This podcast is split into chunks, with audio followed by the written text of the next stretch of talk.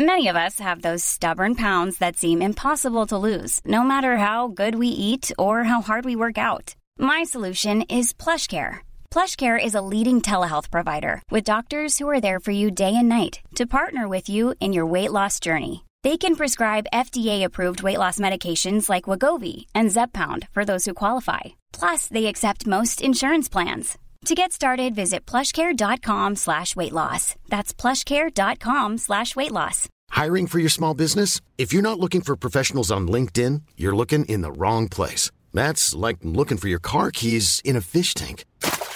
LinkedIn helps you hire professionals you can't find anywhere else, even those who aren't actively searching for a new job but might be open to the perfect role. In a given month, over 70% of LinkedIn users don't even visit other leading job sites. So start looking in the right place. With LinkedIn, you can hire professionals like a professional. Post your free job on linkedin.com slash people today. Hey, it's Ryan Reynolds, and I'm here with Keith, co-star of my upcoming film, If, only in theaters May 17th. Do you want to tell people the big news?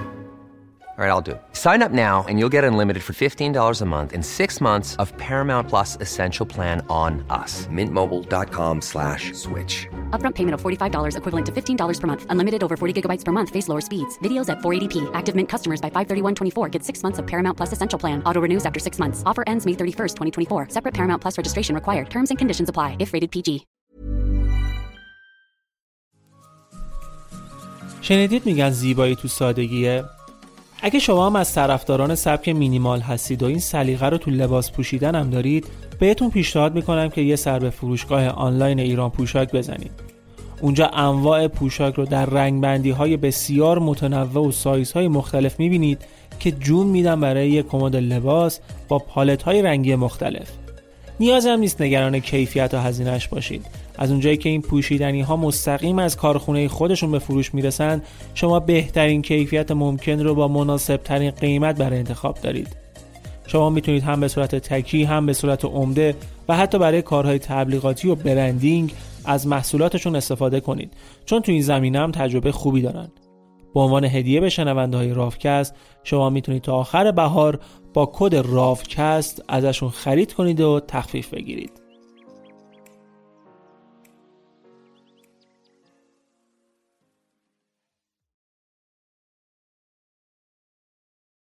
کلوپاترا ملکه مصر یک اقواگر و الهه زنده با شهرتی افسانه ای زنی که جاذبه جنسی داشت باهوش و قدرتمند بود و با جنجالهاش تو تاریخ موندگار شد. زنی که توی خاندان پرتنش به دنیا آمد.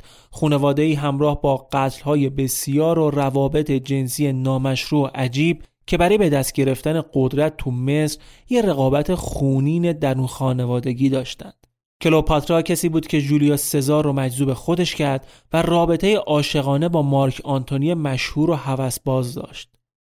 داستان زندگی کلوپاترا از تمام داستانها و رمانهایی که از نویسنده های مختلف خوندید و شنیدید عجیبتر و مهیجتره.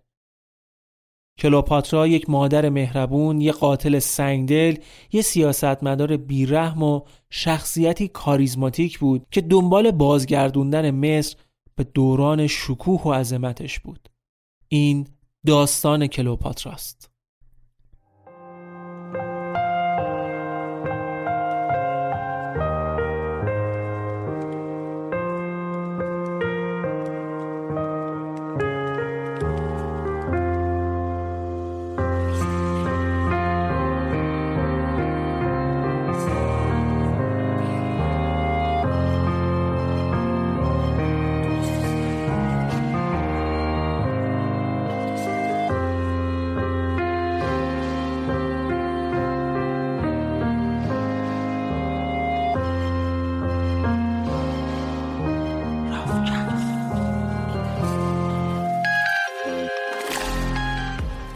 سلام.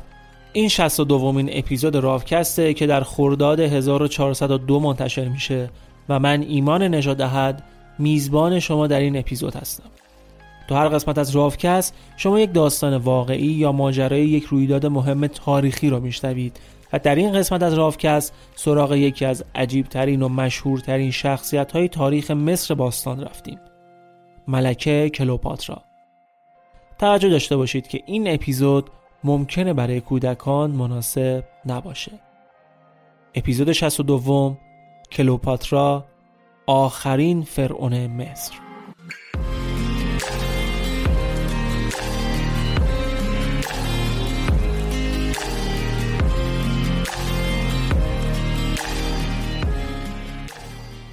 اسپانسر این اپیزود فروشگاه روژاست.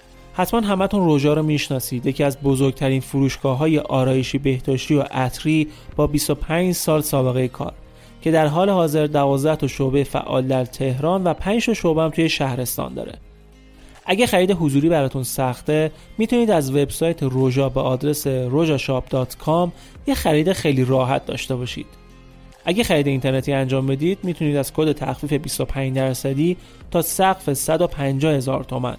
که روژا برای شنونده های رافکست در نظر گرفته استفاده کنید که توی توضیحات اپیزود براتون گذاشتم. rojashop.com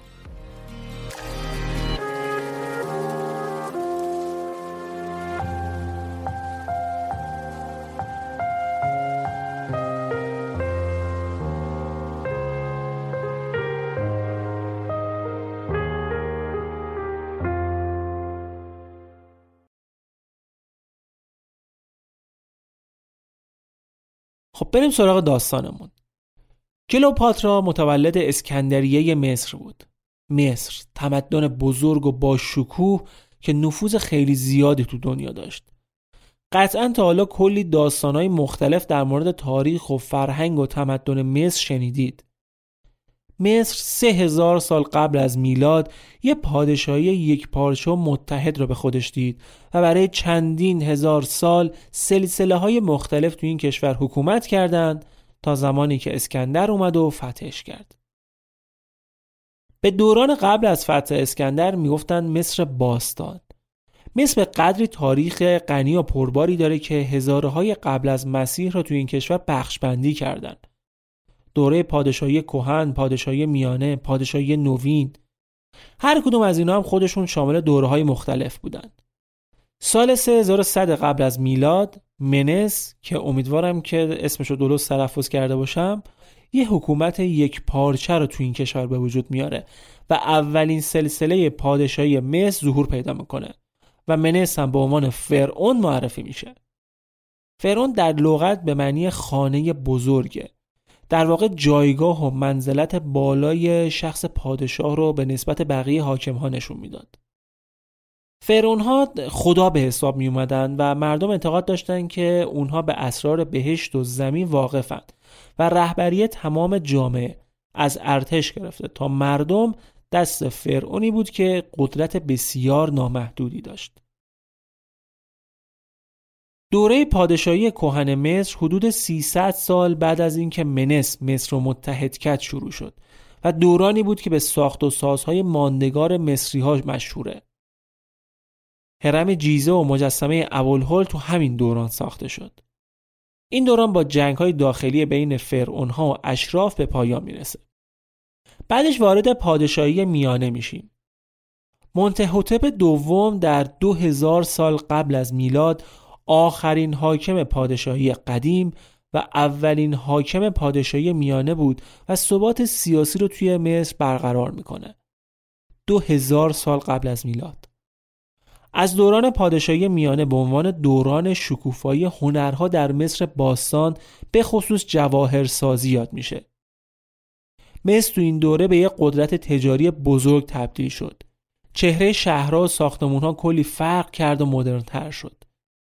این دوران هم با شروع حمله خارجی ها با ابزار و سلاح های پیشرفته به مصر و شکست خوردن مصری ها تو جنگ های مختلف رو به افول رفت و ما وارد دوران پادشاهی جدید شدیم. از دوران پادشاهی جدید به عنوان زمان رونسانس در خلق آثار هنری و پایان حکومت سلسله ها در مصر باستان یاد می‌کنند. این دوره توسط کاهنان فاسد اداره می‌شد و دوره معبدهای پرزرق و برق و خدایان مختلف بود. مشهورترین فرعون این دوره آمنحوتپ چهارم یا آخناتون بود که تحول اساسی توی دین مردم مصر ایجاد کرد. همون فرعونیه که توی فیلم یوسف پیامبر یک تا پرستی رو وارد مصر می‌کنه. قبل از حکومت آمنهوتپ مصر یک جامعه چند خدایی بود که به خدایان زیادی اعتقاد داشت. مهمترینشون هم آمون بود. اما آمنهوتپ فقط به آتون خدای خورشید اعتقاد داشت. اعتقاد به تک خدایی یه چیز جدید و عجیب برای مردم مصر بود. آمنهوتپ برای نشون دادن ارادتش به آتون اسم خودش رو به آخناتون تغییر داد. کسی که به آتون وفاداره. به هر حال آخناتون تلاش زیادی کرد تا چند خدایی رو از جامعه مصر بگیره. اسامی مختلف خودش رو که به خدایان دیگه مصر اشاره می‌کردن عوض کرد و خیلی از درباریان هم به تبعیت از اون همین کار کردن. حتی معبد آمون رو هم تخریب کرد. ولی در کل خیلی موفق نبود. بعد از مرگش تمام تندیس ها و یادگاری رو از بین بردن و همون دین چند خدایی دوباره به دربار برگشت. حتی اسمش رو از فهرست فرعونهای مصر پاک کردن و فرعونهای بعدی هم ازش به عنوان مجرم و دشمن یاد کردند. طبیعتا یه سر قضیه هم کاهنان معابد بودند که نونشون تو آینهای چند خدایی بود و ثروتی که از پیشکشهای مردم گیرشون اومده بود انقدر مزه کرده بود و انقدر بهشون قدرت داده بود که شدیدن با همچین عقاید جدیدی مقابله کنند. کلا بحث خدایان و آینها و مذاهب مختلف در مصر خیلی پیچیده و عجیبه به نظرم حیف نخواهیم در موردش صحبت کنیم تو های مختلف مصر قدیم خدایان زیادی به های مختلفی پرستش می شدن. تقریبا دو هزار خدای مختلف تو مصر وجود داشت که خیلی هاشون در شکل و ظاهر حیوانات پرستش می شدن. دقیقا مثل همون چیزی که توی نقش و نگارهای معابد مصری هست و احتمالا عکساش دیدید مجسمه ها و نقاشی هایی با سر حیوان و بدن انسان. تو بعضی شهرها شغال رو پرستش می‌کردن بعضی جاها تمساه رو یه جا قوچ و یه جا گربه رو. برای این حیوانات نیروی مافوق بشری قائل بودن و همینجوری در حالت عادی که ارزش خاصی نداشتن. اونا معتقد بودن قدرت های عالی و خدایی هم در انسان و هم در حیوان می‌تونه پدیدار بشه. واسه همین به یه سری از فرعونها شخصیت خدایی یا نیمه خدایی می‌دادن. اینجوری شد که اومدن برای اکثر خدایانشون بدن انسان با سر حیوان رو متصور شدن یا برعکسش. فکر می‌کردن اینجوری شمایلی که ساختن صفات بیشتری از خدایان رو در بر می‌گیره. مثلا برای خدای کنومو که اون رو خالق کل موجودات می‌دونستن شکلی از بدن انسان و سر قوچ درست کرده بودند که با دستای انسانیش چرخ آفرینش رو به حرکت در می آورد. حتی بعضی از گیاهان هم برای مصری مقدس و خداگونه بودند. مثلا درخت خرما یا درخت انجیر که توی بیابون هم رشد می‌کردن. مصری برای این درختها نظر و نیاز می‌کردن. میوایی مثل انگور و خیار براشون به عنوان پیشکش میبردن. خب رشد و زندگی این درختها تو سرزمین های بیابونی مصر براشون مثل معجزه بود. قطعا قدرت خدایی داشتن که می‌تونستن زنده بمونن. تعداد این خداها انقدر زیاد بود که بعضی از معابد مصر شبیه نمایشگاه مجسمه سازی شده بود. هر شهر و دیاری هم برای خودش یه سری خدای اختصاصی داشت. حیوانای مقدس نشونه هایی داشتن که فقط کاهنان می‌تونستن اونا رو بشناسن. و اگه کسی حیوان مقدسی رو میکش به قتل می‌رسید. این حیوونا به قدری قابل احترام بودند که وقتی قرن 6 قبل از میلاد کمبوجیه پادشاه ایران به مصر حمله کرد جلوی ارتشش یه ردیف گربه و حیوانات مقدس دیگر رو ردیف کرد. سربازای مصری هم وقتی این صحنه رو دیدن حاضر نشدن سمت سپاه ایران تیراندازی کنن و حمله کنن. شکست خوردن. جایگاه خدایان در مصر انقدر های اهمیت بود که یه وقتایی زیباترین زنان شهرشون رو به همسری خدایان بزرگ منطقه در می آوردن. گفتم تمسا هم براشون مقدس بوده. ها وقتی می‌خواستن از رود نیل رد بشن قبلش می‌رفتن تو معبد تمسا یه سری هدایا پیشکش می‌کردن که موقع عبور از رود نیل تمساهای آدمخوار بهشون حمله نکنن. یه نکته جالبم در مورد رود نیل بگم تو مصر بارون کم بوده. مصری هم از سرچشمای رود نیل اصلا خبر نداشتن که کجاست. رودی به این عظمت با بیش از 6 هزار کیلومتر طول. از کجا میاد؟ کجا میره؟ واسه همین وقتی تو بالادست رودخونه بارندگی می‌شد سرچشما پراب می‌شدن و خب سطح آب رودخونه هم میومد بالاتر. اینا این اتفاق رو میذاشتن رو حساب داستانهای ماورایی و خدایانشون.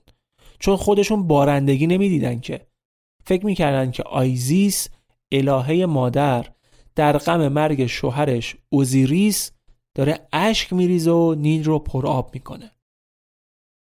این بخشی که الان براتون میگم و این داستانی که الان براتون تعریف می‌کنم در مورد یکی از اعتقادهای مصریان باستانه که جلوتر می‌فهمید چرا بهش اشاره کردم.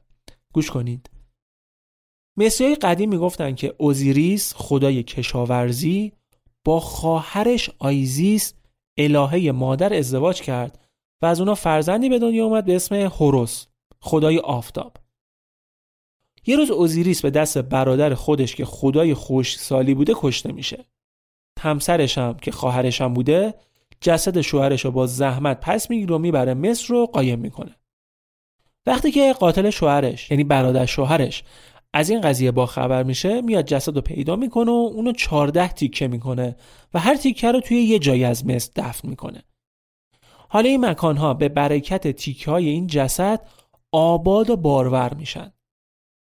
بعد چند سالم که هوروس پسرشون بزرگ شده بود به خونخواهی پدرش با اموش میجنگه و با اینکه یه چشش از دست میده پیروز میشه و اونو اسیر می‌کنه و به مادرش تحویل میده. اما آیزیس مادرش برادر شوهرش رو میبخشه.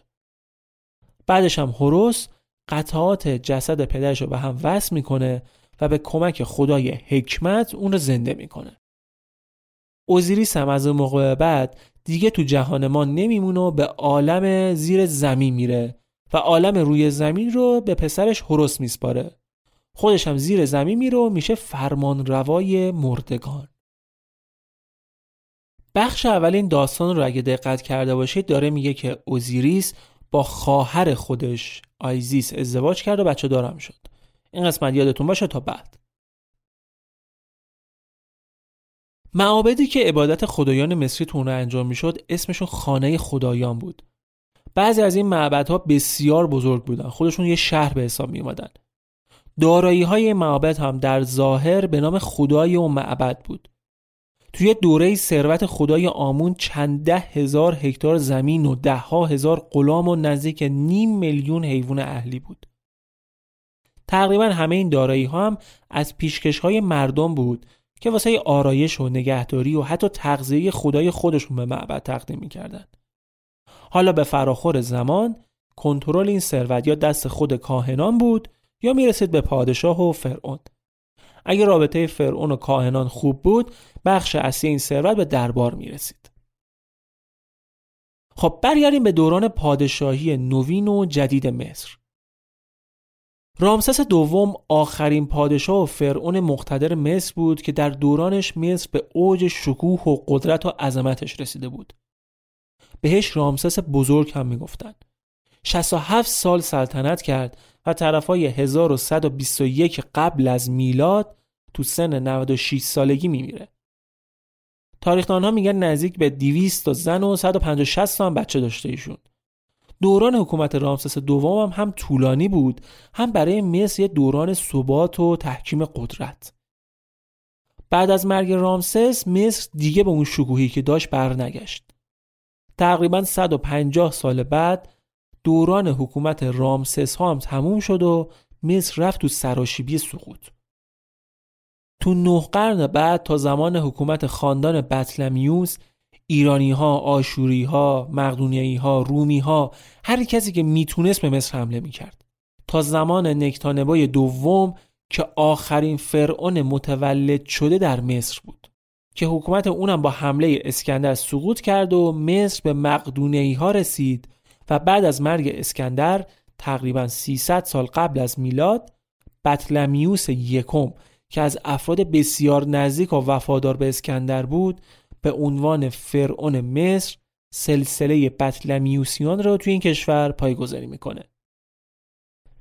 این آدم از زمان شروع اولین جنگ های اسکندر کنارش جنگیده بود و توی فتحای بزرگی همراهش بود. یه سری تاریختان که اصلا اونو حتی برادر ناتنی اسکندر می‌دونند بطلمیوس یه همسر ایرانی هم داشت که به خواست اسکندر برای نزدیکی روابطشون با ایرانی ها باش ازدواج کرده بود. اسم این زنش آرتاکاما بود. خلاصه که بعد مرگ اسکندر سر جسدش هم دعوا شده بود. هر کدوم از جانشیناش توی سرزمین های مختلف می‌خواستن واسه نشون دادن اعتبار سلطنت خودشون جسدش رو توی قلمرو خودشون دفن کنن. خود اسکندر ظاهرا وصیت کرده بود که توی معبد آمون توی مصر دفن بشه. خلاصه که آخر سر بطلمیوس موفق میشه جسدش رو موقع جابجایی از یه جانشین دیگه اسکندر بدزده و توی اسکندریه مصر دفنش کنه. شهری که با دستور خود اسکندر ساخته شده بود و مهمترین شهر مصر بود. دیگه از اینجای داستان بریم سراغ کلوپاترا. فرمان روای مشهور و پرآوازه تاریخ مصر و حتی جهان.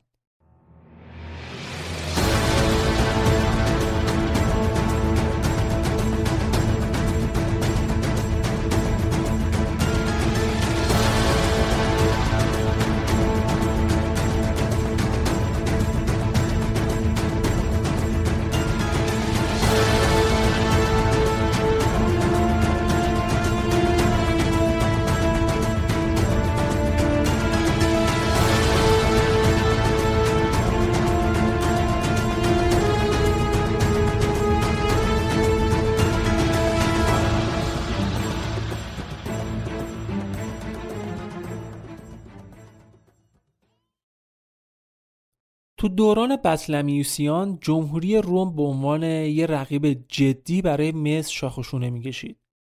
مصری که مدتها بود از دوران اوج خودش فاصله گرفته بود و درگیر شورش و فساد دربار بود و حتی بخشی از کشور رو هم از دست داده بود. خویسالی هم که دیگه امونشون رو بریده بود. از طرفی هم جمهوری روم داشت روز به روز قدرتمندتر می‌شد. کلوپاترا هم در همین دوران به دنیا اومد. 69 سال قبل از میلاد مسیح پدرش بطلمیوس دوازدهم بود و برای برگشت مصر به اون شکوه قبلی بهترین گزینه رو دخترش کلوپاترا می‌دونست و از همون سن پایین برای تربیتش به عنوان یه حاکم مقتدر دست به کار شد. البته طبق قوانین مصر زنها نمی‌تونستن حاکم و فرمان روا باشن که برای این مشکل هم می‌شد یه راه حلایی پیدا کرد. خلاصه که بهترین امکانات آموزشی تحت اختیارش قرار گرفت و بهترین فیلسوفایی که در مصر بودن شدن معلمش و ریاضیات و نجوم و فلسفه رو بهش یاد دادن. قشنگ برای ملکه شدن آموزشش می‌دادن و اونم نشون می‌داد که از هوش خوبی برخورداره. نه تنها درسایی که بهش می‌دادن و خیلی خوب و زود یاد می‌گرفت بلکه شعرم مینوشت. با این طرز فکر بزرگ می‌شد که بهترین آدم ممکن واسه حکمرانی تو مصره ولی خب به همین راحتی هم نبود. اون توی یکی از خونریزترین و جنایتکارترین خاندانهای تاریخ به دنیا آمده بود. خاندانی که 300 سال بود در مصر حکومت می‌کرد و فتنه و خیانت و قتل و کشتار کارهای روزانهشون بود. کلا مشکلاتشون رو با کشتن حل می‌کردن. خودی و غیر خودی هم نمیشناختن. به خاطر رقابت های سیاسی و غیر سیاسی اولین و آخرین راه حلی که به ذهنشون می‌رسید حذف فیزیکی بود. این آدما ممکن بود نزدیکترین اعضای خانوادهشون هم باشن. پدر، مادر، برادر، خواهر. روزی نبود که تو راهروهای قصر یه خنجر خونی و یه جسد پیدا نشه. مرگ های مشکوک تا دلتون بخواد زیاد بود. شما فکر کن یه بار بطلمیوس دوازدهم و کلوپاترا یه سفر رفته بودن خارج مصر. و تو همین فاصله خواهر کلوپاترا قدرت رو دست گرفت و ادعای فرمان روایی کرد. چند وقت بعدم خیلی مشکوک افتاد مرد. بعدش هم اون یکی خواهرش شد جانشینش که این احتمال میدن که خواهر مسمومش کرده باشه. یعنی تا بطلمیوس پاش از مصر گذاشت بیرون دو تا از نزدیکترین اعضای خانوادهش علیهش توطعه کردن و مصر دو تا فرمان روایی مختلف خودش دید. بطلمیوس هم برای پس گرفتن سلطنتش با کمک نظامی و مالی رومی ها به اسکندریه لشکرکشی کرد و تونست دوباره تاج و تختش رو پس بگیره. بعدش هم دستور داد دخترش رو گردن زدن و سرش رو فرستادن قصر پادشاه.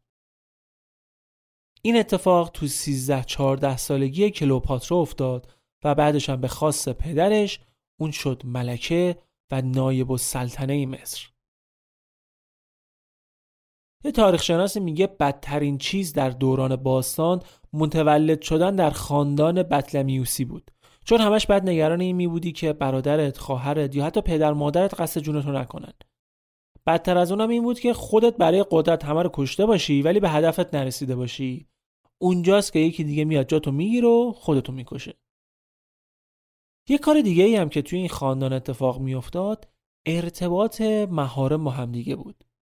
این خاندان برای تربیت ملکه ها و پادشاهان آینده و برای اینکه کسی که خون بطلمیوسی تو رکاش نیست به قدرت نرسه و اصیل و خالص بمونند با مهارمشون ازدواج می‌کردند. برادر و خواهر و خاله و خواهرزاده و عمو و برادرزاده و مثلا گفته میشه که مادر کلوپاترا خواهر یا خواهرزاده پدرش بوده. این قضیه البته بگم صرفا محدود به خاندان بطلمیوس نبوده ها تو اون دوران توی سرزمین های مختلف بین خاندان های سلطنتی اتفاق می افتاد. بگذاریم.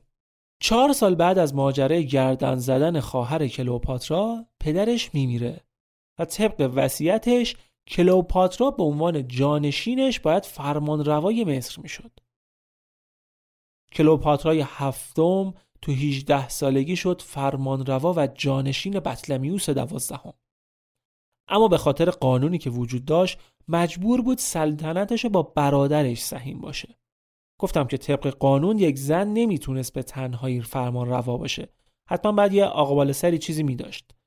و اینجا برادر ده ساله کلوپاترا نقش این آقابال سر رو بازی می‌کرد و طبق رسمی که تو خانوادهشون داشتن با همدیگه هم ازدواج می‌کنن.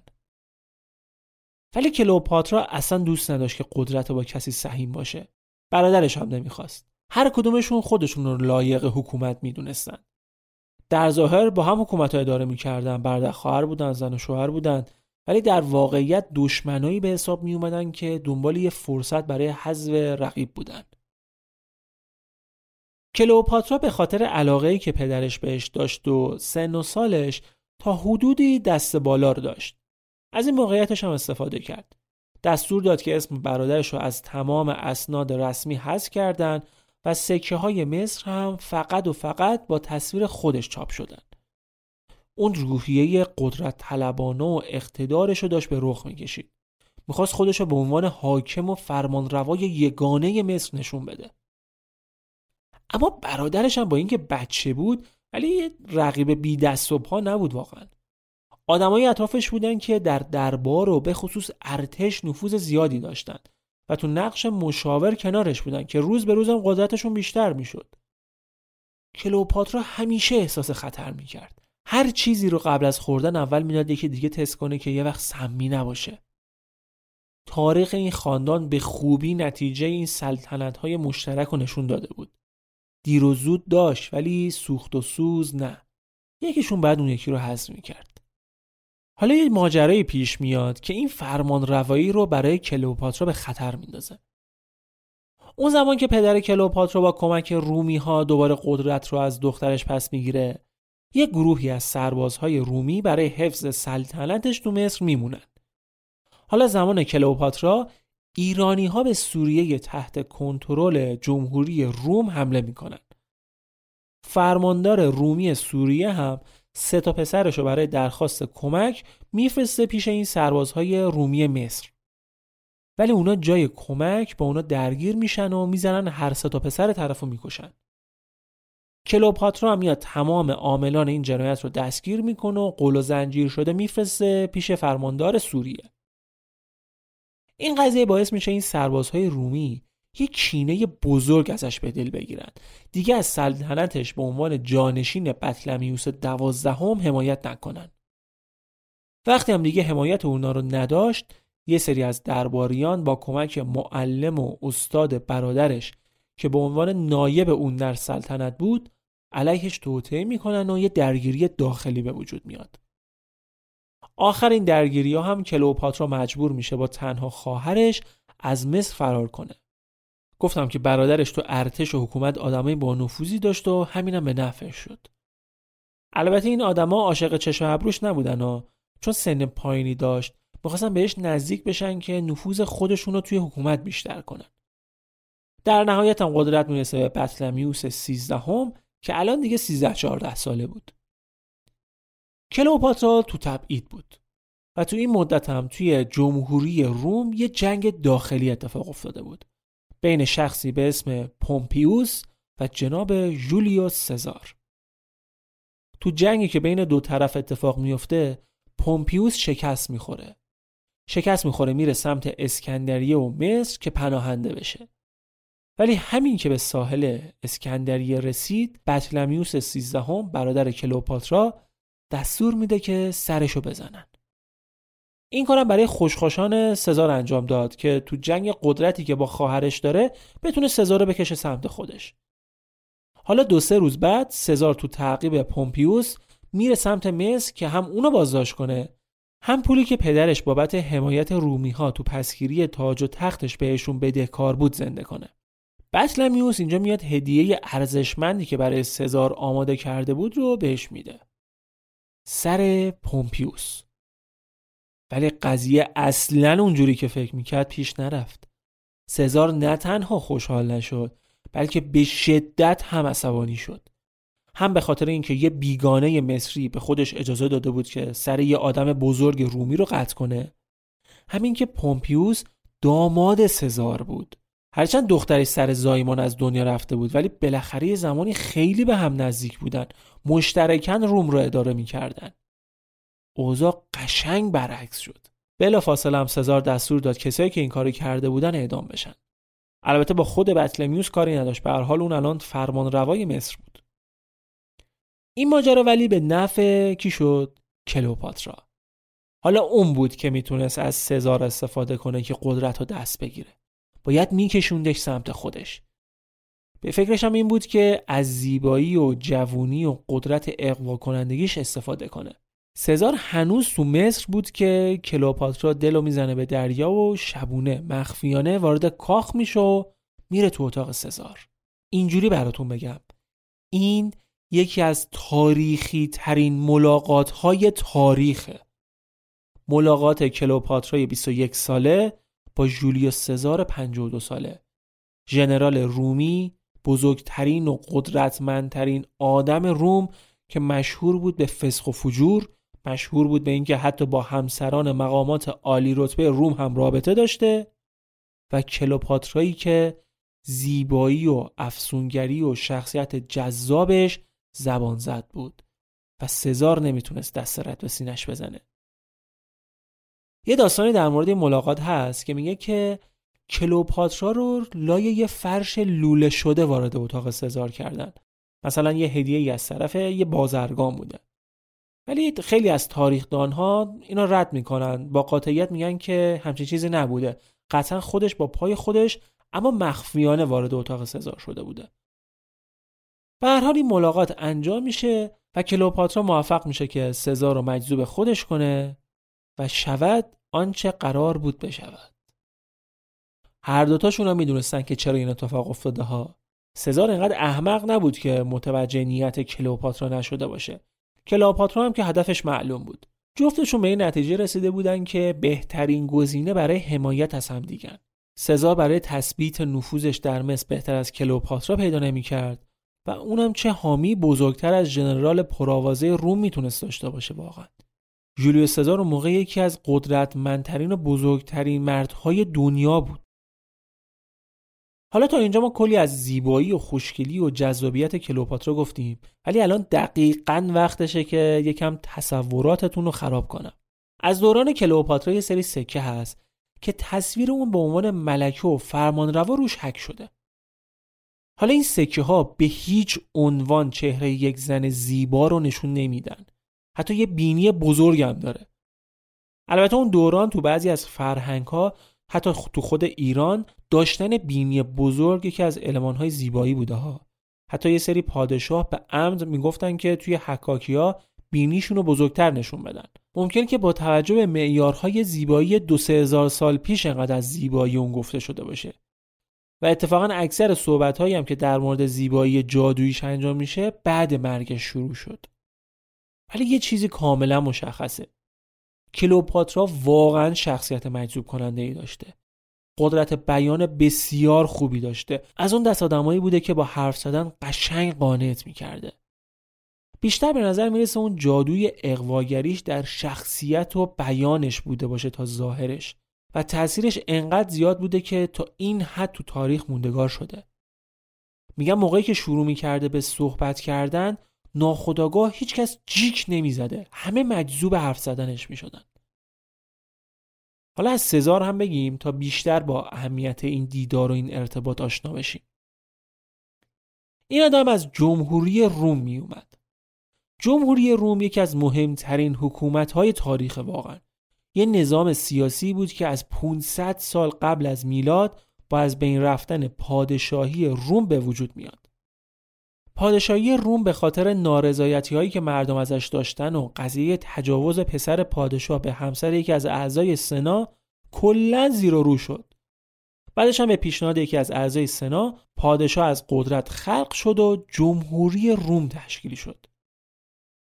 این جمهوری اینجوری بود که در مجمعی با رأی مردم عادی و اشراف شهر روم ایتالیا یکی از سناتورها به شکل دوره‌ای به عنوان رئیس حکومت انتخاب می‌شد و برای جلوگیری از تخلف و قدرت طلبی این رئیس دو نفر را با قدرت های یکسان با دو تا ارتش مجزا به عنوان کنسول کنار این رئیس قرار می‌دادند که وظیفهشون چی بود؟ اجرای قانون و کنترل دولت.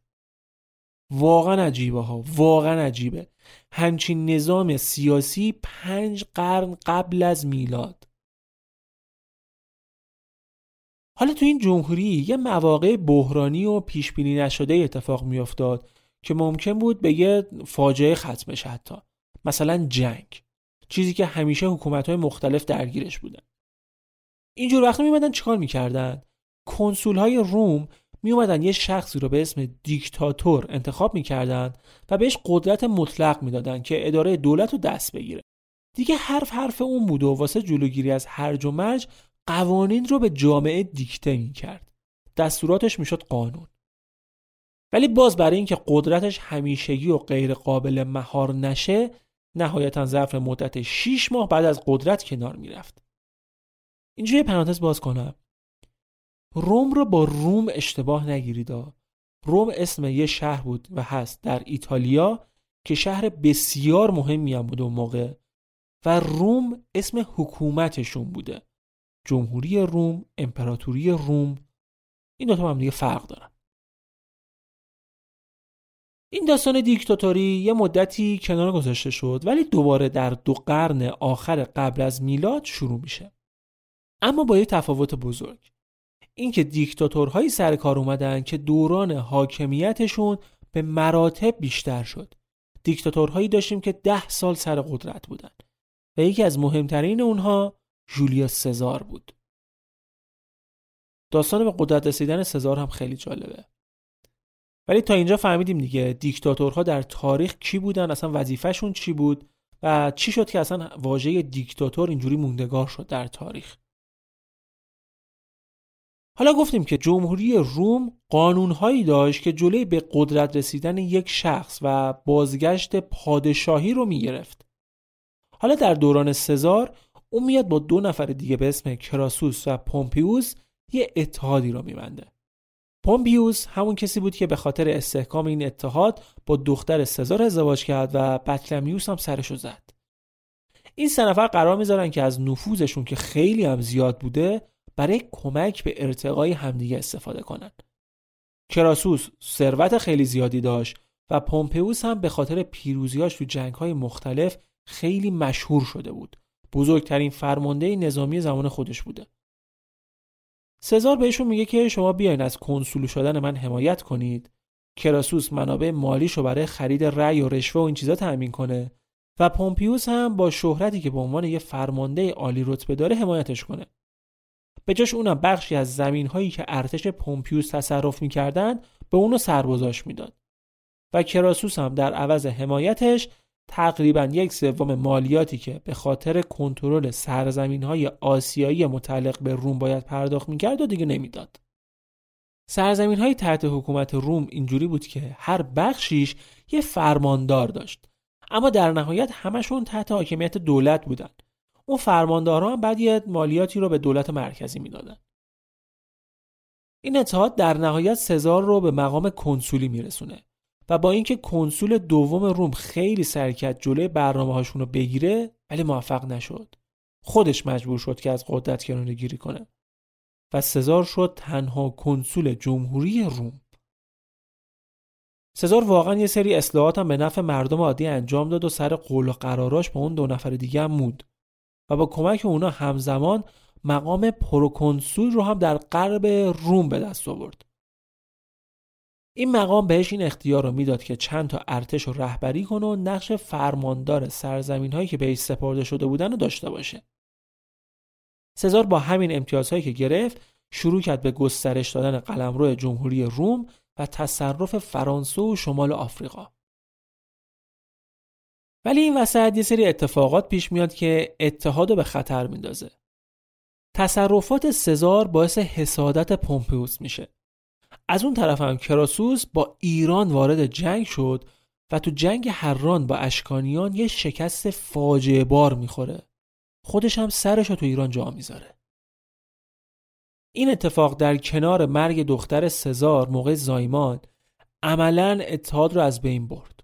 دیگه کراسوس نبود، حذف شده بود و با مرگ دختر سزار پیمان خانوادگیش با پومپئوس هم از بین رفته بود.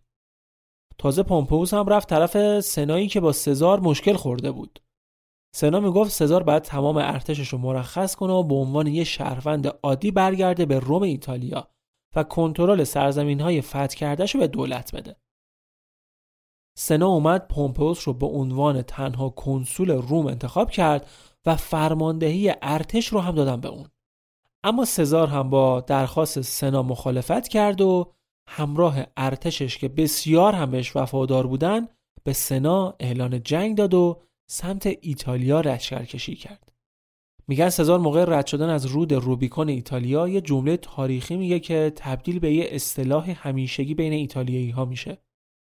میگه دیگه تاس انداخته شده. دیگه کار از کار گذشته. چون با عبور از این رود بود که جنگ داخلی جمهوری روم شروع میشه.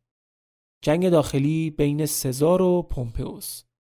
بعدش هم که داستان اون جنگ آخر و فرار پومپئوس به مصر و کشته شدنش اتفاق افتاد. و سزار به عنوان تنها قدرت باقی مونده از اون اتحاد و قدرتمندترین ژنرال روم شد نفر اول و قدرت اول جمهوری و مشهورترین دیکتاتور تاریخ.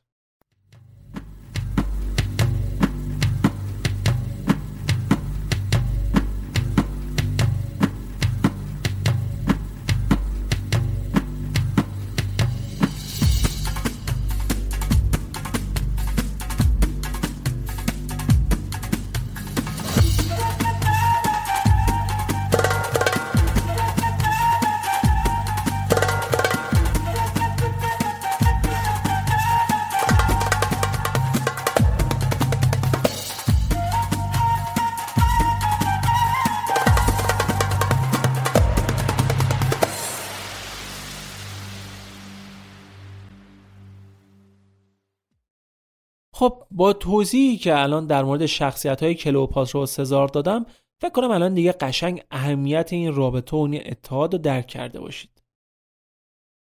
حالا بطلمیوس برادر کلوپاترا خیلی زود از قضیه با خبر میشه ولی دیگه کاری از دستش بر نمیومد دقیقا برعکس اون چیزی شده بود که فکر می‌کرد. پیش خودش گفته بود اگه رقیب سزار رو بکشه می‌تونه پیش اون خودشیرینی کنه. ولی الان کفه ترازو سمت خواهرش سنگینی می‌کرد. کلوپاترا به اون چیزی که می‌خواست رسید. سزار دوباره اونو کنار برادرش به عنوان فرمانروای مشترک مینشونه. بعدش هم دستور میده که یه زیافت شامی هم با بطلمیوس و کلوپاترا و برادر خواهره کوچیکترشون برگزار کردن و خانواده بطلمیوسی کنار سزار شام خوردن. آدمایی که به خون هم تشنه بودن دور یه میز نشسته بودن و میشه تصور کرد که چه جوی بوده واقعا. در ظاهر اعضای یه خانواده بودن ولی تک تکشون قشنگ دنبال یه فرصت بودن که اون یکی رو حذف کنه کلوپاترا با حمایتی که از سزار داشت تا چند وقت شخص اول به حساب می اومد. کسی زیاد نمی‌تونست به پراپاش بپیچه. اما یه مدت بعد نیروهای وفادار به بطلمیوس سیزدهم علیه کلوپاترا و سزار شورش کردند و اوضاع تو مصر دوباره قمر در اقرب شد. سربازای وابسته به بطلمیوس حتی تا اطراف قصر سلطنتی هم اومدن. کلوپاترا دیگه چاره ای نداشت که از سزار درخواست کمک کنه. اینجا رابطش با سزار بزرگ برگه شد. سربازای ارتش روم تمام شورشی ها رو قلقم کردن و حامیان بطلمیوس رو سرکوب کردن. خود بطلمیوس هم موقع فرار از مصر وقتی که فقط 15 سالش بود تو رود نیل غرق شد. بعدش هم خواهر کوچکتر کلوپاترا که اونم داشت موش می‌دوند و دستگیر می‌کنن و تبعید می‌کنن به ترکیه. این شورش در نهایت کاملا به نفع کلوپاترا تمام شد.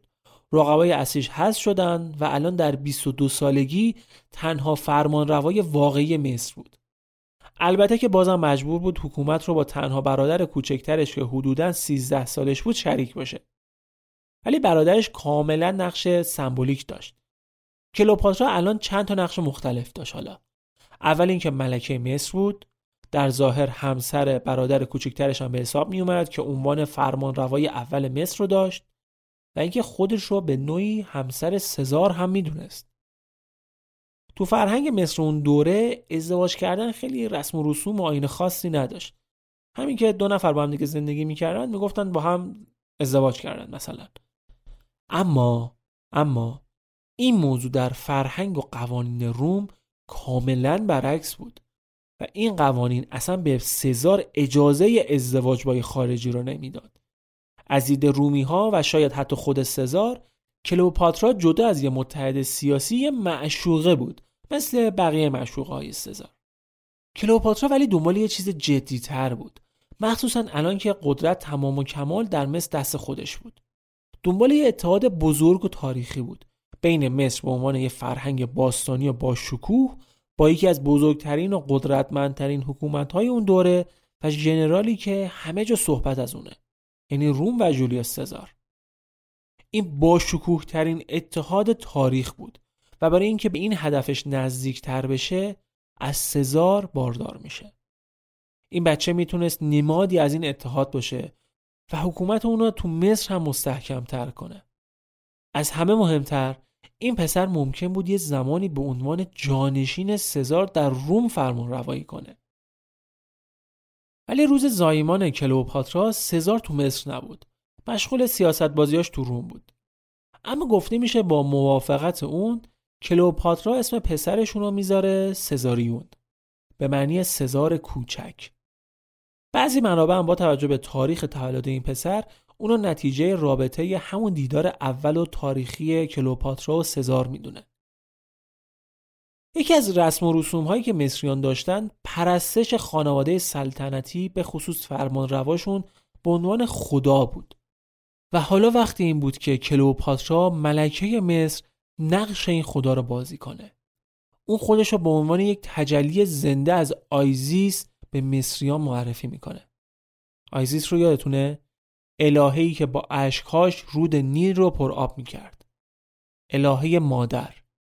و کلوپاترا هم شاید می‌خواست با این انتخابش خودش رو به عنوان مادر سزاریون مادر فرمانروای آینده مصر و احتمالا روم به رخ بکشه. اون چند ماه بعد از به دنیا اومدن پسرش میره به روم. میره روم تا هم پدر پسر رو ببینه هم خودش تو این دیدار نذاره قضیه این بشه که از یاد برود هر آنکه از دیده رود. مطمئن بشه هنوز می‌تونه رو حمایت سزار حساب کنه. یه خودی نشون بده. این سفر کلوپاترا دو سالی طول می‌کشه و بسیار سفر پرماجرا و پر اتفاقی میشه. داریم به جای جذاب داستان می‌رسیم. کلوپاترا تو روم برای رومی ها اصلا شخصیت محبوبی نبود. اصلا. چرا؟ اول از همه اینکه معشوقه سزار بود. سزار خودش همینجوری هم بین مقامات و سنا محبوب نبود. چه برسه به معشوقش؟ ضمن اینکه سزار همسر قانونی و رسمی داشت. و در جمهوری روم خیلی وچه خوبی نداشت مرد زندار معشوق هم داشته باشه تازه تو فرهنگ رومی ها زنان رومی معمولا زنان مطیعی بودن که خیلی در سیاست و جامعه دخالت نمی‌کردن. اونا حتی تو انتخابات کنسول ها هم حق رأی نداشتن. از نظر پوشش کم پیش می اومد زنی بخواد لباس بدن نما بپوشه. خب ما می‌دونیم که کلوپاترا برعکس همه اینا بود. یه زن جسور، روک، بدون محدودیت جنسی از جایی میومد که برادر با خواهر ازدواج می‌کرد. خودش همسر برادرش بود. لباسهای باز و بدن نما میپوشید. در ملع عام با پسرش که از دید رومی ها حاصل رابطه نامشروع بود تو خونه سزار رفت آمد داشت. خلاصه که خودکامگی های سزار و شایعه های مبنی بر تمایلش به پادشاهی شدن روم و پادشاه شدن خودش از یه طرف رابطش با کلئوپاترا و حرف و حدیث هایی که بین مردم را افتاده بود از طرف دیگه باعث شد به شدت اعتبار و وجهش پیش سنا کم بشه. حتی دستور داده بود مجسمه کلوپاترا را توی یکی از معبدهای مهم روم ساخته بودند و همه اینا دست به دست هم داد تا در 15 مارس سال 44 پیش از میلاد توی یکی از جلسه های سنا اعضای مخالف سزار با هم دست به یکی کنند و دیکتاتور مشهور روم رو با ضربات چاقو بکشند. گفته میشه که در لحظه ورود سزار و سناتورها به مجلس یکی از اعضای نامه هشدار بهش میده که از جریان با خبرش کنه. ولی سزار نامه رو باز نمی‌کنه و در نهایت کشته میشه. درست در زمان حضور کلئوپاترا در روم. ولی نکته جالب ماجرا می‌دونی کجاست؟ بعد قتل سزار همسرش از روم فرار می‌کنه ولی کلئوپاترا تا یک ماه بعد همونجا میمونه. هیچ کس هم جرئت نمی‌کنه از گل نازکتر بهش بگه. کلئوپاترا هم خودش می‌دونست که یکی از بزرگترین حامیان سلطنتش از دست داده بود و احتمالا از علامه بعد سنای روم میشه دشمن شماره یکش. واقعا ضربه بزرگی بهش خورده بود. ولی اینم می‌دونست که باید به فکر قدم بعدیش باشه. برمیگرده مصر. کلوپاترا برمیگرده مصر و دنبال یه راهیه که بتونه دوباره یه حامی درست درمون واسه خودش پیدا کنه. سنای روم الان دشمنش بودن و مصر هم براشون حکم یه منبع بزرگ ثروت برای ارتش و جنگاشون بود که ممکن بود هر لحظه برای تصرفش اقدام کنن. بعد از مرگ سزار روم دوباره میره توی جنگ داخلی. جنگی که یه سرش حامیان سزار بودن مثل مارک آنتونی و اکتاویان که یکی از اقوام سزار و پسرخوندش بود. و سر دیگه دعوا کنسول های جدید جمهوری و قاتلای سزار. توی این جنگی که اتفاق میفته کلوپاترا هم طرف حامیان سزار رو می‌گیره و با پشتیبانی مالی و نظامی ازشون حمایت می‌کنه. این جنگ ها دست آخر با پیروزی حامیان سزار تموم میشه و بعدش دومین حکومت سنفره روم تشکیل میشه. حکومت قبلی بین سزار و دو متحدش بود که اصلا پاشید این یکی هم بین حامیان سزار و پسرخوندش اینا میان امپراتوری روم رو هم بین خودشون تقسیم می‌کنن و هر کدوم فرمان روای یه بخشی میشن.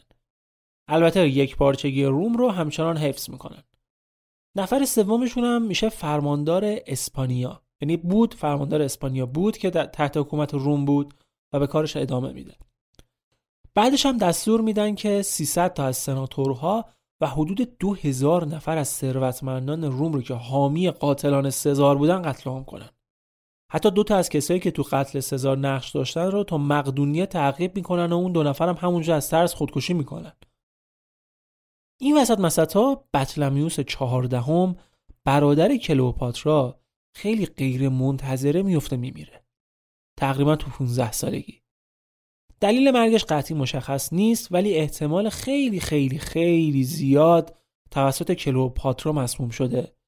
و بعد مرگش هم سزاریون سه ساله پسر کلوپاترا به عنوان بطلمیوس 15 هم جانشینش میشه و میشه فرمان روای مشترک مصر. اینجا کلوپاترا اون حامی جدیده رو توی روم هم پیدا می‌کنه.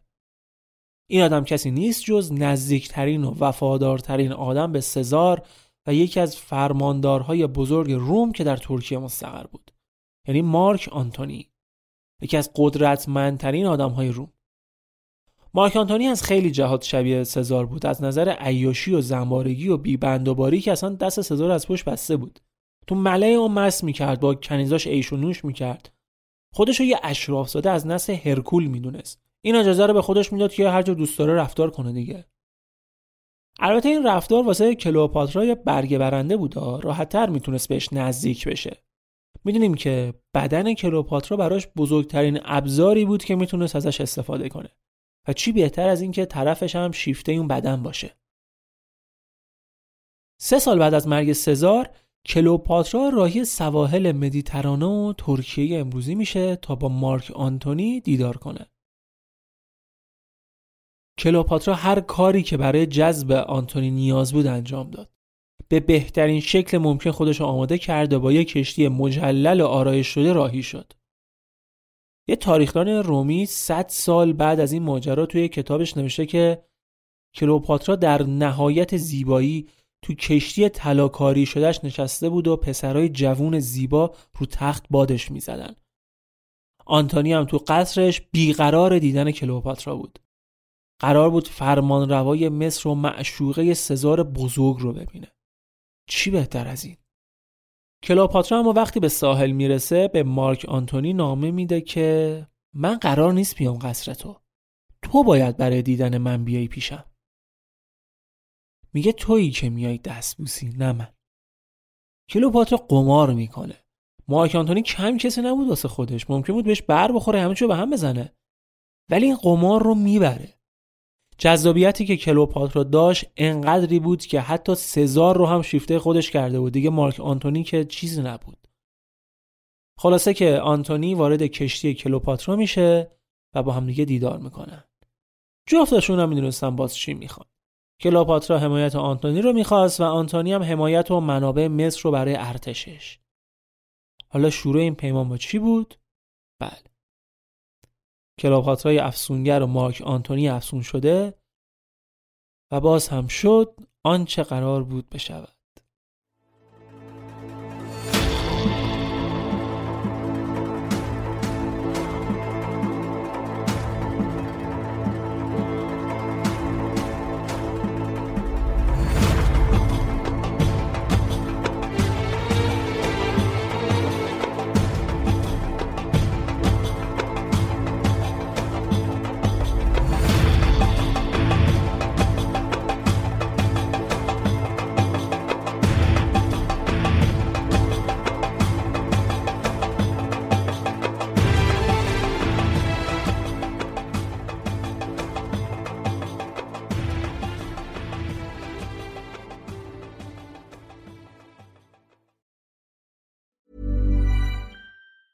There's never been a faster or easier way to start your weight loss journey than with PlushCare. PlushCare accepts most insurance plans and gives you online access to board-certified physicians who can prescribe FDA-approved weight loss medications like Wigovi and Zepbound for those who qualify.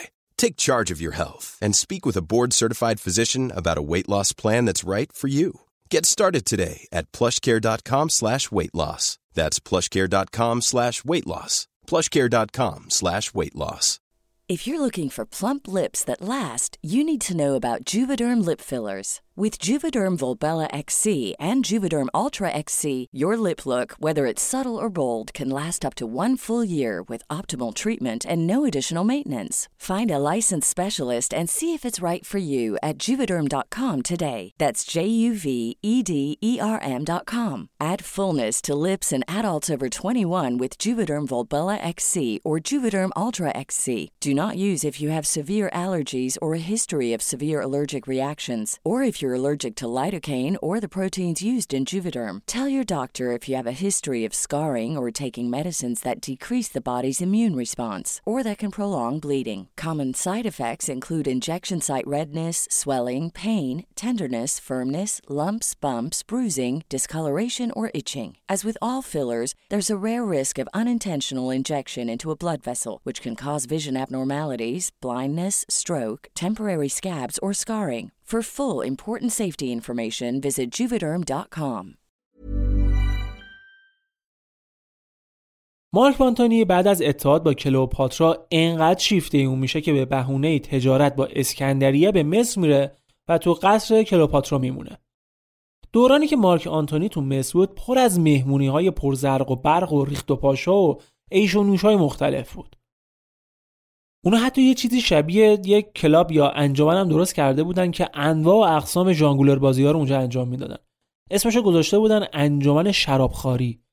هر روز مهمونی و رقص و شرابخوری و آنتونی قشنگ داشت کیف می‌کرد و عشق داشت می‌کرد قشنگ واسه خودش تو مصر. دقیقا اون چیزی بود که می‌خواست. افتاده بود تو ظرف اصل قشنگ شیفته این فرهنگشون شده بود. و از اون مهمتر به شکل عجیبی عاشق کلوپاترا بود و کلوپاترا هم واقعا عاشقش بود.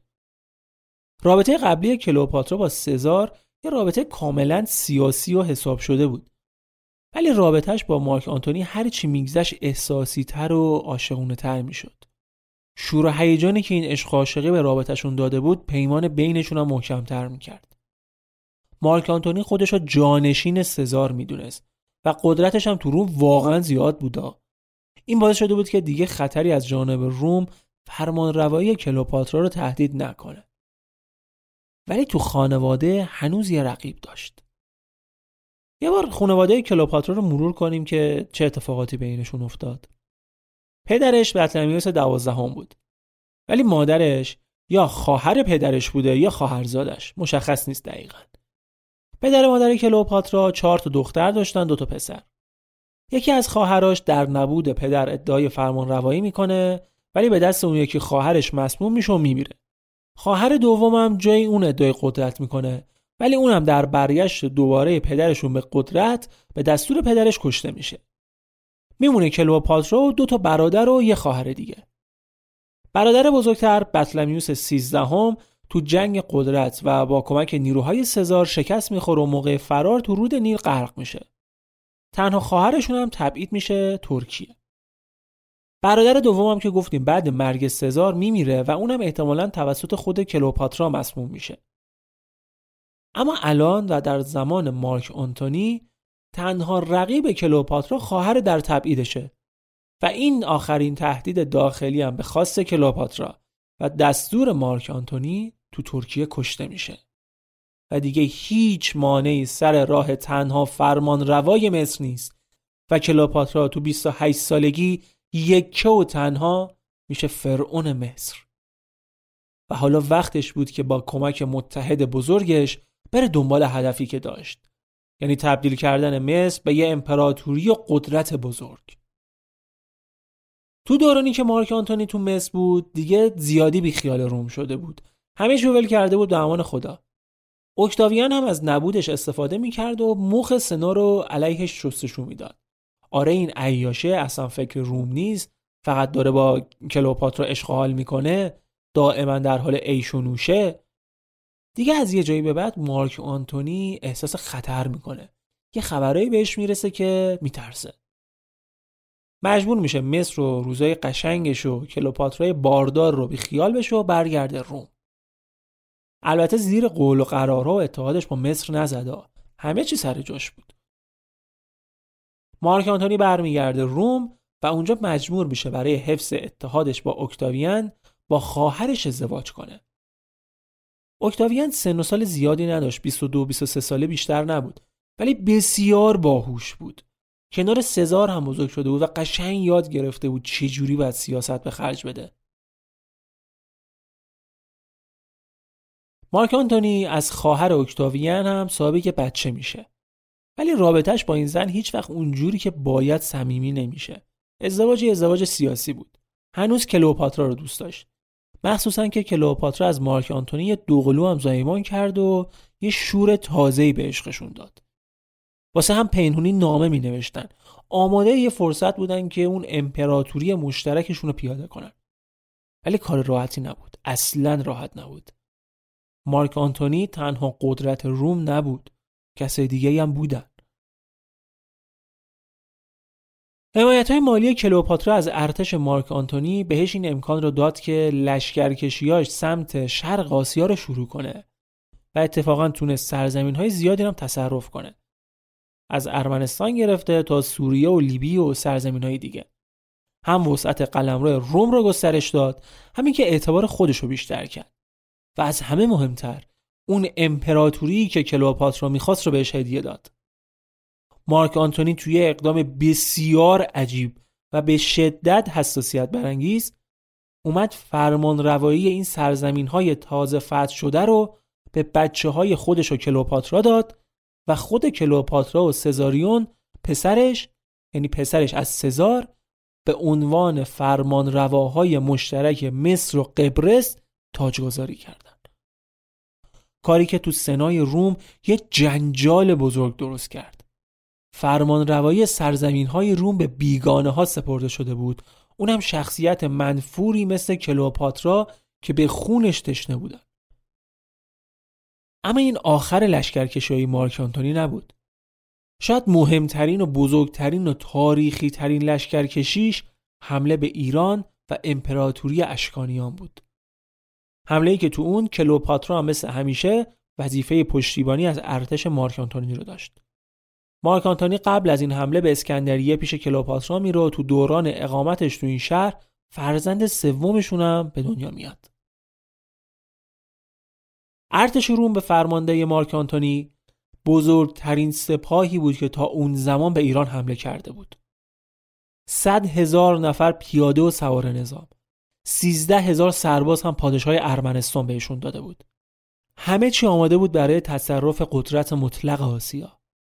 ارتش روم تو زمستون به ایران حمله می‌کنه و از آذربایجان وارد ایران میشه.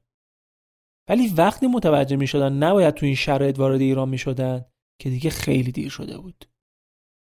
این جنگ تبدیل به بزرگترین و خفتبارترین شکست جمهوری روم تا اون زمان میشه. به قدری شکست سنگینی از ایرانیا می‌خورند که روم دیگه کلا میخیال جنگ با ایران میشه. تا زمان حیات جمهوری روم دیگه هیچ حمله به ایران صورت نمی‌گیره. وقتی تصمیم می‌گیرن که عقب نشینی کنند سپاه ایران مرتب با جنگ های پارتیزانی نفسشون رو برید. حدود 27 روز طول می‌کشه که بتونن از رود عرس رد بشن و کاملا از مرزهای ایران خارج بشن. تازه اونجا بود که فهمیدن از اون ارتش 100 هزار نفری 25 هزار نفرشون از می رفتن. آمار تلفاتشون تا رسیدنشون به روم به بیش از سی هزار نفر می‌رسه. بعد این شکست تاریخی اکتاویان دیگه شمشیر از رو بست. به خصوص بعد به دنیا اومدن بچه سوم آنتونی از کلوپاترا و ترک خواهرش. این دشمنی قشنگ دیگه مشخص شد. اکتاویان با همراهی سنای روم رسما به مصر اعلان جنگ داد و ارتشش رو برای جنگ با کلوپاترا و مارک آنتونی راهی کرد. سال 31 قبل از میلاد ارتش اکتاویان با سپاه مارک آنتونی و کشتی های نظامی کلوپاترا تو دریاهای یونان وارد جنگ میشه که به نبرد آکتیوم مشهوره. یه جنگ سخت و سنگین اتفاق میافته. حالا فکر می‌کنید نتیجه این نبرد چی میشه؟ شکست مارک آنتونی و کلوپاترا و عقب نشینیشون به اسکندریه. این یه شکست بزرگ برای تمام آرزوها و رویاهای کلوپاترا بود و احتمالا پیش خودش فکر کرده بود که با انتخاب مارک آنتونی چه اشتباه بزرگی کرده. تازه این فقط شروع ماجرا بود. یه سال بعد اکتاویان اسکندریه رو کاملا تصرف می‌کنه و شکوه و عظمت مصر رو به عنوان یه تمدن بزرگ تحت کنترل می‌گیره. کلوپاترا و مارک آنتونی هم واقعا عاشق هم بودن و ولی الان دیگه قضیه فرق کرده بود. الان توی دوره وحشت بودن. مارک آنتونی غرق الکل میشه و فقط منتظر اون لحظه ای بود که اکتاویان تمام مصر رو بگیره و اونم اسیر کنه. کلوپاترا هم که دیگه هیچ امیدی به مارک آنتونی نداشت یه سری جواهرات و نشانهای سلطنتی با ارزش مصر رو مخفیانه میفرسته پیش اکتاویان و به نوعی بهش میفهمونه که حاضر همپیمانش بشه ولی به شرطی که امنیت خودش و بچه‌هاش و سلطنتش در مصر حفظ بشه اما اکتاویان تمام مصر رو برای خودش می‌خواست و از همه مهمتر منتظر اون لحظه بود که انتقامش از مارک آنتونی رو بگیره. یه سری منابع میگن که کلوپاترا و مارک آنتونی یه قراری با هم می‌ذارن. اینکه اگه کار بیخ پیدا کرد با هم دیگه خودکشی کنن. کلوپاترا حتی سمهای مختلف رو روی زندانیا تست می‌کنه که کم دردترین سم ممکن رو برای این خودکشی عاشقانه و رویایی که بهش فکر کرده بودن انتخاب کنه. حتی میان اسم انجمن شرابخوری رو به انجمن خودکشی تغییر میدن. یه مدت بعد مارک آنتونی تصمیم می‌گیره که برای آخرین بار شانسش رو امتحان کنه و به جنگ اکتاویان بره. ولی درست سر به زنگاه تقریبا تمام ارتشش تسلیم اکتاویان شدن. دیگه فقط خودش بود و خودش. همون موقع بود که یه پیک از طرف کاخ سلطنتی مصر یه نامه بهش میده. تو نامه نوشته شده بود که ملکه کلوپاترا خودکشی کرده. این شاید بدترین خبر و بدترین شکی بود که می‌شد به مارک آنتونی وارد کرد. بی نهایت عاشق کلوپاترا بود. بی نهایت اصلا فکرش هم نمی‌کرد که در نبود اون همچین کاری کرده باشه. دیگه هیچ انگیزه هم برای جنگ نداشت نه ارتشی داشت نه عشقی. تمام داشتهاش از دست رفته بود. تنها کاری که الان می‌خواست بکنه آخرین قرارش با کلوپاترا بود. خودکشی. یکم اوت سال سی قبل از میلاد مارک آنتونی 53 ساله زانو می‌زنه شمشیرشو در میاره و فرو می‌کنه تو شکمش. اما بعد سربازای مصری بدن نیمه جون مارک آنتونی رو به مقبره ای که از قبل مشخص شده بود می‌برن. اونجا یه نفر منتظرش بود. کلوپاترا. بله. کلوپاترا زنده بود. بدن مارک آنتونی رو می‌زنن جلوش و حالا اونجا بود که کلوپاترا هم قرار بود به قولش وفا کنه. در حالی که دست مارک آنتونی در حال مرگ رو گرفته بود یه مار افعی رو از سبد در میارن و کلوپاترا اجازه میده که مار نیشش بزنه. و هر دوتاشون طبق همون پیمان خودکشی مشهور و عاشقانه کنار همدیگه میمیرن. ولی این یه دروغ بزرگ تاریخیه که فقط و فقط به درد فیلم و روانهای عاشقونه می‌خوره. یعنی واقعا فکر کردید کلوپاترا با اون همه هیلگری و موزیبازی اینقدر راحت حاضر میشه بمیره و خلاص؟ خیر. کلوپاترا برای حفظ مصر حفظ سلطنتش و امنیت بچه هاش حاضر شد مارک آنتونی که با تمام وجود دوستش داشت و گول بزنه که خودکشی کنه. اصلا پیمان خودکشی وجود نداشته. اون می‌دونست که معشوقش چقدر دوستش داره و اون نامه خودکشی دروغی که بهش گفته بود باعث می‌شد یا فرار کنه یا اونم خودشو بکشه که گزینه دوم انتخاب کرده بود. بعد تصرف کامل مصر توسط اکتاویان کلوپاترا حصر خونگی شد. خیلی هم تلاش کرد که به روم ابراز وفاداری کنه یا اکتاویان رو هم مجذوب خودش کنه. ولی این سری دیگه از این خبرها نبود. اکتاویان آدمی نبود که با این چیزا خام بشه. ظاهرا تنها خواستش این بود که کلوپاترا رو توی خیابونه های روم بچرخونه تا قدرتش رو به همه نشون بده. اون تونسته بود یکی از باشکوه ترین تمدن های جهان رو فتح کنه. باید این افتخار بزرگ به رخ همه می‌کشید؟ باید ملکه افسانه این تمدن رو که خودشو خدای مصر می‌دونست رو تو روم تحقیر می‌کرد تا همه ببینن که شکوه و عظمت واقعی مال کیه. کلوپاترا اما آدمی نبود که بذاره دشمنش به همین راحتی به خواستش برسه. ولی دیگه هیچ امیدی به هیچ چیزی نداشته وقتی تمام رویاهایی که واسه مصر و بچه داشت از بین رفت نباید میذاش دشمنش هم به خواستش برسه. تو دهم اوت سال سی قبل از میلاد کلوپاترا 39 ساله ملکه افسونگر مصر خدای مصر فرمانروای مطلق مصر بالاخره خودکشی می‌کنه و تمام نقشه های اکتاویان برای حقیر کردنش نقشه براب میشه. داستان کلوپاترا بالاخره تموم میشه. بعد مرگ کلوپاترا پسر سزاریون به طور سنتی جانشین او میشه ولی عمر سلطنت اونا فقط 11 روز بود و به دستور اکتاویان در 17 سالگی کشته میشه. اما سه تا بچه دیگه کلوپاترا که از مارک آنتونی بودن به روم برده میشن و اکتاویان کاری که با مادرشون نتونست بکنه رو با اونا می‌کنه و تو شهر میگردونتشون.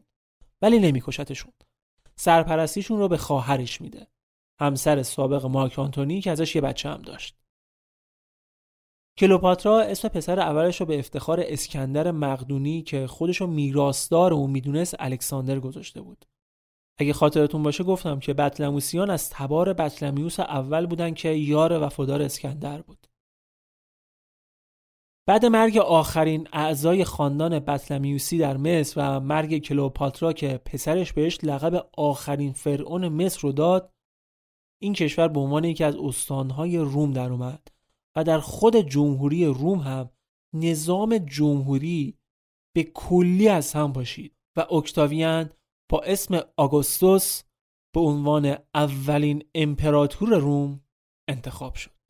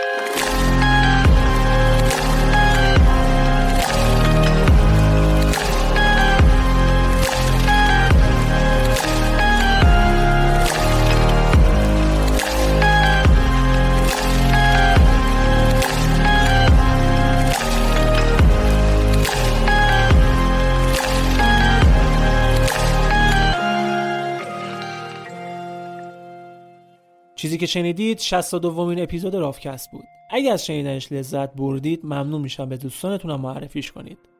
رافکست رو در شبکه های اجتماعی دنبال کنید. یوتیوب ما رو subscribe کنید لطفا که ویدیوهای اختصاصیش رو از دست ندید. اگر هم مایل بودید می‌تونید از طریق لینکی که در توضیحات اپیزود هست برای بالاتر بردن کیفیت کار و گسترشش از ما حمایت مالی کنید. ممنون از شما و ممنون از اسپانسرهای این اپیزود ایران پوشاک و روژا. دمتون گرم.